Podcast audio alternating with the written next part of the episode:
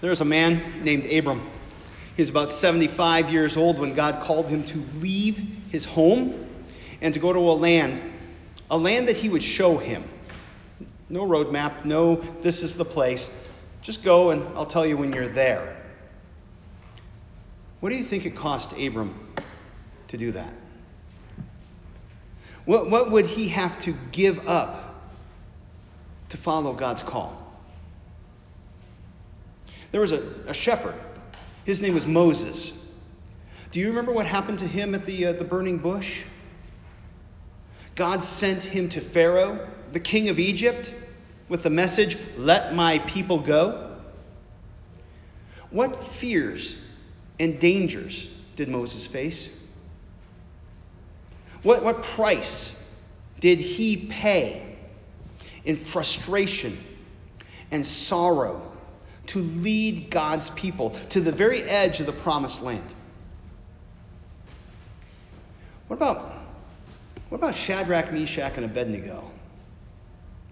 Their king made this, this huge gold statue, and they re- he required all people in the land to bow down and worship it. Do you remember the, the consequence the king commanded if any person did not bow down and worship? They would be thrown into a fiery furnace, right?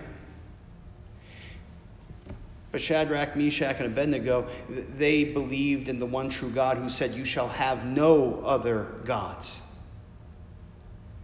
Do you think that there was a cost to them when they stood before King Nebuchadnezzar and basically said, Whether we live or not, we're not going to bow down? Do you think that was easy to trust and to follow God in that moment?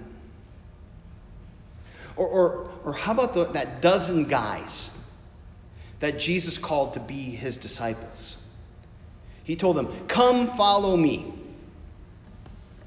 And for three years, they traveled with him and preached the gospel. And, and then, after Jesus was crucified and, and after he had risen from the dead, they went out and they, they, they shared the message. In time, every one of them would be arrested for talking about Jesus' resurrection.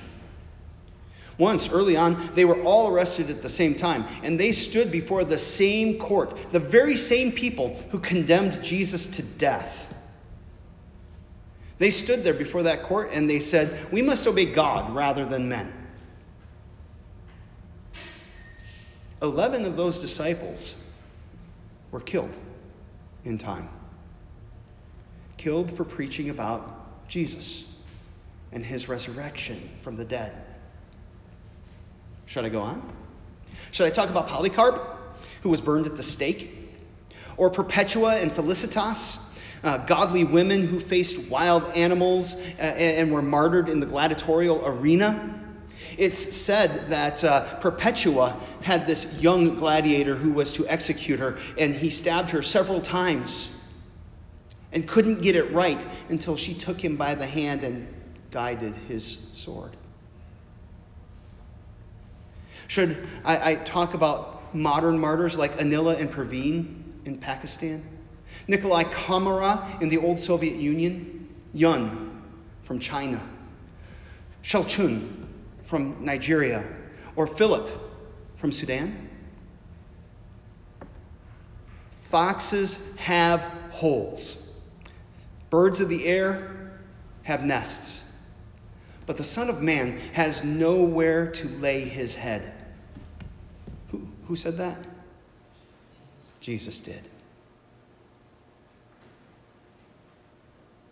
I think that we will find, if we're following Jesus, that we will not be at home in this world. There are stories that are often told about people who convert to Christianity. They talk about how much better their lives are than they were before. And sometimes we use those stories almost like advertising, asking, Don't you want something this good too? Don't you want your life to be wonderful and happy? All you have to do is believe and you'll receive it. And I'm not saying that your life won't be better if you follow Jesus. When he calls to you and you follow him, it will be. but perhaps not in the world that not in the way that the world thinks of better. Remember what Jesus said in Matthew chapter 5. Blessed are the poor in spirit. Blessed are those who mourn. Blessed are the meek. Blessed are those who hunger and thirst for righteousness. Blessed are the peacemakers. Blessed are those who are persecuted for righteousness' sake. Blessed are you when others revile you and persecute you and utter all kinds of evil against you on my account. I just don't generally count those as blessed, not in worldly terms. But Jesus says, Rejoice and be glad, for your reward is great in heaven, for so they persecuted the prophets who were before you. Why, why were those people blessed? What was their reward? It's Jesus. And that's our reward. We have Jesus. We have God's love. We have eternal life. We have the forgiveness of sins. We have the promise of the resurrection from the dead. What is that worth? What is the value of Jesus' crucifixion and resurrection? There, who, there are some who would say that Jesus' teaching is very valuable, but they have little use for Jesus' death and resurrection. But here we preach Christ crucified as the center of our message, the matter of first importance. You see, without Jesus' death and resurrection, his teaching really isn't that valuable. If Jesus didn't die and rise for us, he's just another historical figure, uh, another ancient philosopher like, like Plato or Aristotle. And besides that, without Jesus' forgiveness and new life, I've come to find in my life that I have no hope of really following in any way that is valuable what Jesus taught. We are dead in our trespasses and sins without Jesus. And dead people, dead people don't need to be taught. They need to be raised. That Jesus died and rose for us is a message that's worth dying for. And I think that's something that the world needs. Something that isn't just, you know, my comfort, my, my satisfaction, my, you know, me, me, me. That there's something bigger than ourselves that's worth dying for. But Jesus isn't just worth dying for. This message of God's love in Christ, it's a message that's worth living for. Having our lives completely wrapped around and centered on that message of God's love in Christ. I want to go back to what Jesus said at the end of our gospel reading today. He says, No one who puts his hand to the plow and looks back is fit for the kingdom of God. In other words, the value of God's kingdom, his grace, his forgiveness, his love, all these things that Jesus died to deliver to us, that value is so high and so wonderful that we should always and only want it. We should always and only want what God gives us and, and not what the kingdom of this world offers us. Do you? Ever desire the things of this world more than the things of the kingdom of God? Are you ever more concerned about the things of this world than you are about the things of the kingdom of heaven?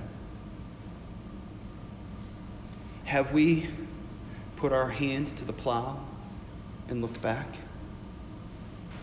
Yeah. Every last one of us has our actions, our words, uh, uh, the things we think. They're often more influenced by the world than they are the kingdom of God. And, and this is why we need repentance.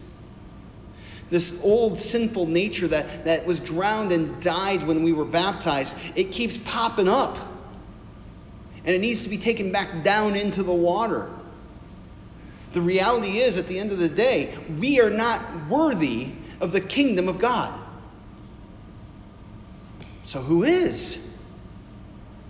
Well, to answer that question, we actually need to go back to the beginning of the gospel lesson when it says this When the days drew near for Jesus to be taken up, we know what that means, right? And we're talking about the cross, we're talking about the resurrection, we're eventually talking about his ascension into heaven. When the days drew near for Jesus to be taken up, he set his face for Jerusalem. Remember what happens? He, he comes to this village and they won't accept him. Why? Because he is set on Jerusalem. Why is Jesus going to Jerusalem? To die. He's going there to die for you and for me. He's going there to pay for the sins of the world. He is going there to give his life so that we could be freed from sin, forgiven, reconciled to God, and saved from death. This is why he came. Even before he was born, this was part of the message of why he was coming. Remember um, Joseph, Jesus, you know, earthly father? When he found out that Mary was pregnant, he was going to divorce her quietly. But an angel of the Lord appeared to him, says Hey, marry her the one inside of her, conceived by the Holy Spirit. And by the way, when he's born, you don't have a choice. Give him the name Jesus. Because he will save his people from their sin. Even before Jesus was born, this was his task. This was, this was the field that he was sent to plow. And he put his hand to the plow and he never looked back. He is worthy of the kingdom. He counted the cost and he found you to be worth it. Not that you're worthy of the kingdom, but that he loves you. And you were valuable enough to him that he would die for you. He's worthy of the kingdom. And he gives it to you by faith. this is why Abraham and Joe, uh, Moses and Shadrach, Meshach, and Abednego, the disciples, and so many others were willing to die for their faith in Jesus. They counted the cost, and they found it worth it. The hope we have in Jesus is worth dying for. Not only that, it is worth living for, sacrificing for, and it's worth sharing. There's an old description of evangelism. Evangelism is when somebody tells somebody else about Jesus. Just, just you know, it's sharing good news. You know, sometimes people hear that word and they're like, eh. Not completely clear what that means, but that sounds pretty scary. It's just talking to somebody else about Jesus and sharing the love of Jesus with somebody else. And, and they said that, that evangelism is like when one evangelism is when one sinner tells another sinner about Jesus. It's like one beggar telling another beggar where to find bread. But that's not quite true. It's not quite right. The truth is that Jesus has given us the kingdom. It's ours. By his promises, it's ours. The grace, the love, the promises of God, they are all ours. And when we tell about Jesus, we're not telling them where to find bread, we're giving them bread. We give them the bread of life. We're giving them the kingdom. And that's what we're here for. That's worth any cost. Jesus, Jesus is worth living for. Amen.